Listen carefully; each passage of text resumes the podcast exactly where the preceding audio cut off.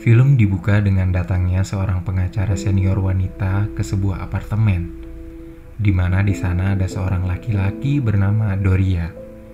Doria sedang mengalami kasus pembunuhan, di mana dia dituduh membunuh seorang wanita yang tidur bersamanya di sebuah kamar hotel.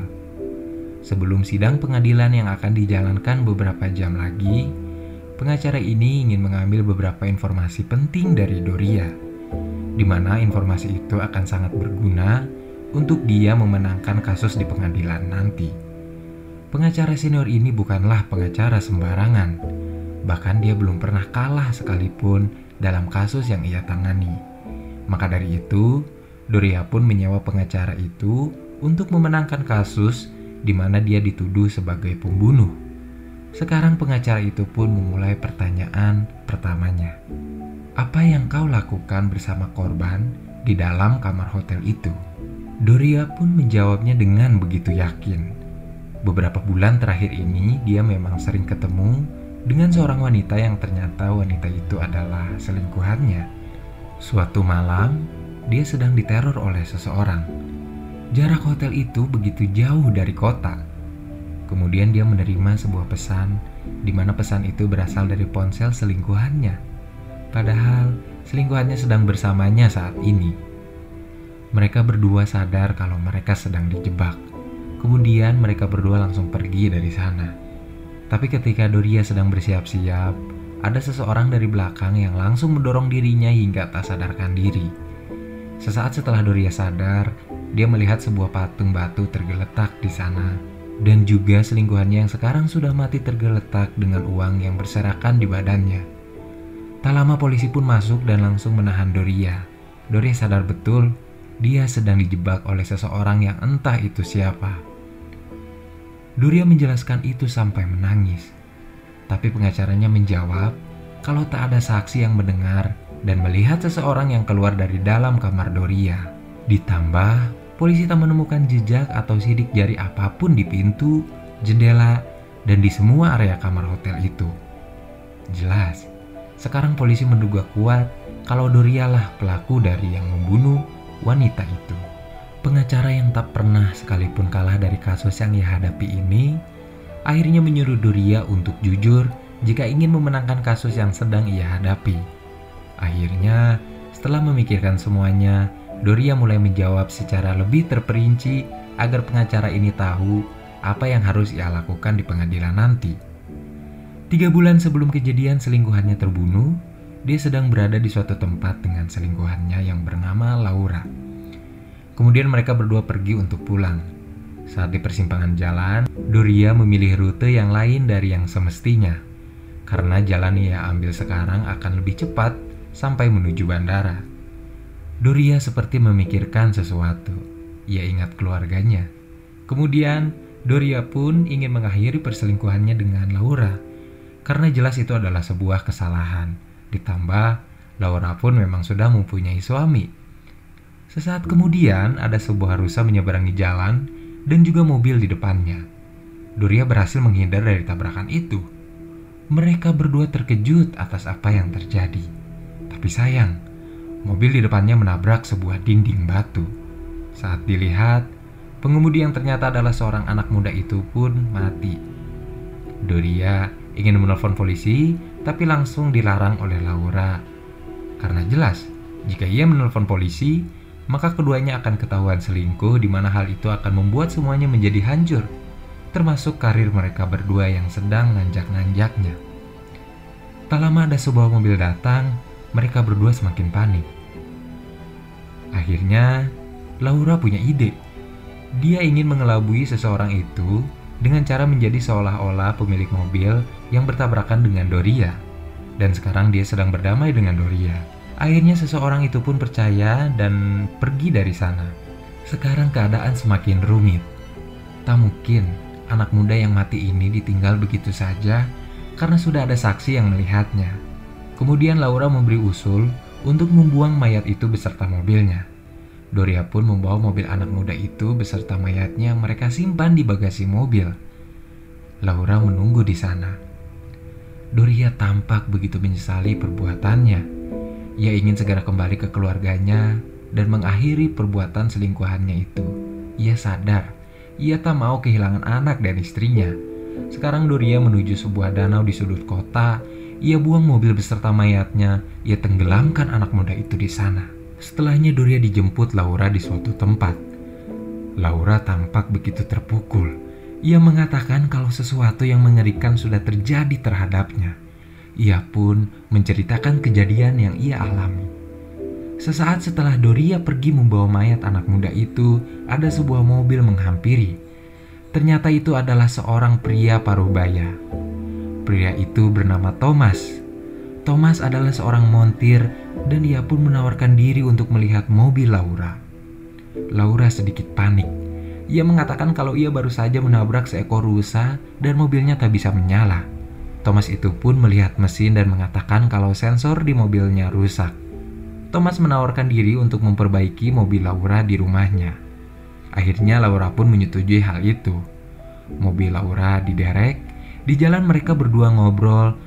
Thomas memang tampak begitu seseorang yang begitu baik. Setelah sampai di rumah Thomas, di sana ia dikenalkan dengan istri dari Thomas. Istrinya pun sama. Ia tampak begitu baik dengan Laura dan menyuruhnya untuk masuk ke dalam rumah. Thomas pun mulai memperbaiki mobil Laura. Di dalam rumah, ia mengobrol dengan istri dari Thomas. Istrinya Thomas menceritakan anaknya yang belum juga pulang ke rumah. Kemudian, istri itu pun melihatkan foto anaknya. Ternyata, anak dari mereka adalah anak muda yang bertabrakan dengan Laura dan Dorio. Di mana anak muda itu sekarang sudah mati. Sekarang Laura sadar betul. Ia tampak begitu dalam bahaya. Istri dari Thomas itu sekarang semakin khawatir karena anaknya belum juga ada kabar. Bahkan temannya berkata kalau anak mereka sudah pulang dari tadi. Kemudian, istri dari Thomas itu pun menelpon ponsel anaknya. Dan sialnya, ponsel itu berada di saku jaket Laura. Ia ingat, sewaktu kecelakaan tadi ia memasukkan ponsel mayat anak muda itu karena berdering. Laura langsung menaruh ponsel itu di sofa. Thomas dan istrinya sekarang semakin khawatir. Thomas seperti menyadari sesuatu ada yang aneh dari tingkah Laura. Kemudian, setelah mobilnya selesai diperbaiki, Laura pun pergi dari sana. Dorio yang mendengar itu sekarang begitu ketakutan. Akhirnya mereka berdua mempunyai sebuah ide. Dorio menjual mobilnya, lalu kemudian Dorio dan Laura berjanji untuk tidak saling ketemu lagi selamanya dan mengakhiri perselingkuhan mereka. Sekarang Dorio pulang ke rumah, ia melihat anak dan istrinya tapi ia merasa terus dihantui oleh kejadian itu. Anak muda yang mati akibat kecelakaan itu bernama Daniel. Di suatu hari ia melihat sebuah berita di mana sekarang kehilangan Daniel sudah diusut oleh polisi. Pengacara yang mendengar semua pengakuan dari Doria pun sedikit terkejut. Kemudian tak lama ada seseorang menelpon. Pengadilan akan segera dilakukan. Hakim sudah dalam perjalanan. Lalu pengacara itu meminta untuk Doria melanjutkan ceritanya. Setelah kejadian itu, polisi menemui Dorio dan menanyakan beberapa hal terkait hilangnya Daniel. Polisi itu menduga kalau Doria memang terlibat dalam kasus hilangnya Daniel karena mobil yang ada di sana terdaftar atas nama Doria. Kemudian Doria menghubungi seorang pengacara di mana itu merupakan teman terdekatnya yang bernama Felix. Dorio begitu ketakutan atas apa yang terjadi dia pun meminta Felix untuk mengurus semuanya. Dia meminta dihapuskan kasus hilangnya Daniel agar polisi tak mengejarnya lagi. Doria yang memang kaya raya pun bisa mengurus itu semua dengan uang. Kasus Daniel pun sekarang diganti bukan lagi kasus hilangnya seseorang, tapi kasus pencurian, di mana Daniel dituduh melarikan diri karena sudah mencuri uang dari tempat kantornya bekerja, yang kemudian kasus itu sekarang ditutup Ayah dan ibunya Daniel begitu terpukul mendengar kabar itu. Bahkan sekarang ibunya Daniel jatuh sakit. Thomas begitu sadar betul kalau anaknya bukanlah seorang pencuri dan tak mungkin Daniel melakukan itu semua. Sekarang Doria semakin sukses dengan usahanya. Bahkan ia diganjar sebagai pria masa kini. Saat pesta keberhasilan Doria dilaksanakan, ada seorang wartawan yang ingin mewawancarai Doria. Dia pun menemui wartawan itu. Ternyata wartawan itu adalah ayah dari Daniel. Ayahnya begitu yakin kalau Doria terlibat dalam kasus hilangnya anaknya. Tapi sayang, polisi tak percaya dengan apa yang dibicarakan ayah dari Daniel. Karena memang polisi menduga Daniel hanya melarikan diri karena sudah mencuri sejumlah uang. Sekarang, pengacara yang mewawancarai Doria dari tadi menyambungkan semua kejadian itu, di mana dia sekarang menduga kuat kalau kematian Laura di kamar hotel itu ada hubungannya dengan kejadian di mana hilangnya Daniel. Sampai sini, apa kalian sudah memecahkan kasus ini? Siapa kira-kira pembunuh Laura dari dalam kamar hotel itu? Doria kembali menjelaskan sesuatu ke pengacaranya. Suatu ketika, dia menerima sebuah amplop. Di sana ada foto di mana Doria membuang mobil Daniel dan juga sebuah rekaman di mana rekaman itu adalah seorang yang mengetahui perselingkuhan Doria dan Laura sekaligus mengetahui apa yang mereka alami tentang hilangnya Daniel. Orang itu pun meminta uang dengan jumlah yang banyak dan menyuruh Doria dan Laura untuk ke sebuah stasiun. Di sana, orang itu menyuruh Laura untuk membuang ponselnya ke tempat sampah, lalu menyuruh mereka berdua untuk datang ke hotel menggunakan kereta api di stasiun tempat di mana mereka sekarang berada dan langsung masuk ke hotel nomor 715. Laura dan Doria pun mengikuti instruksi itu. Saat sampai, Laura langsung masuk duluan ke kamar. Tak lama, Dorio menyusul. Kemudian Dorio menerima sebuah pesan dari ponsel Laura, di mana kita diajak kembali ke scene awal di mana film ini berlangsung. Ternyata di sana memang ada orang yang mendorong Doria, lalu menghampiri Laura dan langsung memukulnya dengan patung yang terbuat dari batu itu. Orang itu adalah Thomas. Itu adalah rangkaian cerita yang dibuat oleh pengacara Dorio sekarang. Karena itulah satu-satunya hal yang paling masuk akal yang bisa dijelaskan ke hakim nanti. Di mana Dorio bisa bebas dari tuduhan pembunuhan atas Laura. Tapi satu lagi pertanyaan yang belum terpecahkan. Bagaimana Thomas berhasil keluar dari kamar hotel itu tanpa sedikit pun meninggalkan jejak di sana? Kemudian pengacara ini kembali menceritakan teorinya. Ia menyuruh Dorio melihat foto arsip ketika terjadinya pembunuhan Laura. Ia menyuruh Dorio untuk melihat secara detail. Ternyata benar, di sana ada ibu dari Daniel. Doria ingat, waktu itu Laura menceritakan kalau ibu dari Daniel memang bekerja di sebuah hotel. Thomas memang menjebak Daniel dan Laura dibantu oleh istrinya yang bekerja di sana. Thomas lah yang membututi mereka berdua saat perjalanan ke hotel ia masuk duluan ke kamar itu yang memang sudah dibuka kuncinya oleh istrinya. Di sana ia mengirimkan kode ke istrinya, istrinya pun memberi Thomas sebuah alat untuk membuka jendela tanpa ketahuan sidik jari. Dan Thomas pun masuk ke dalam lemari menunggu kedatangan Laura dan Doria. Kemudian saat Dorio masuk ke kamar, ia mengirimkan pesan melalui ponsel Laura yang sudah ia ambil di tempat sampah. Dan langsung mendorong Dorio yang membuat dirinya pingsan dan juga memukul Laura. Saat Laura sudah mati, ia pun keluar dari kamar itu dengan jendela menggunakan alat yang diberikan oleh istrinya. Ia masuk ke kamar sebelahnya yang sudah dibuka oleh istrinya. Kemudian polisi pun datang karena tetangga kamar Laura itu mendengar suara jeritan dari dalam kamar. Istrinya Thomas yang membukakan pintu itu untuk polisi. Kemudian saat sibuk menahan Doria, istrinya mengunci jendela itu agar polisi itu tak tahu kalau ada seseorang yang keluar dari sana. Begitulah teori yang paling masuk akal menurut pengacara Doria. Pengacara itu meminta Doria mengakui perbuatannya di mana Daniel dihilangkan, agar hakim percaya kalau Thomas lah yang membunuh Laura. Jadi Dorio bisa terbebas dari tuduhan sebagai pembunuh Laura. Tapi jika ia mengakui itu, maka Dorio pun tetap akan dipenjara karena sudah menghilangkan mayat.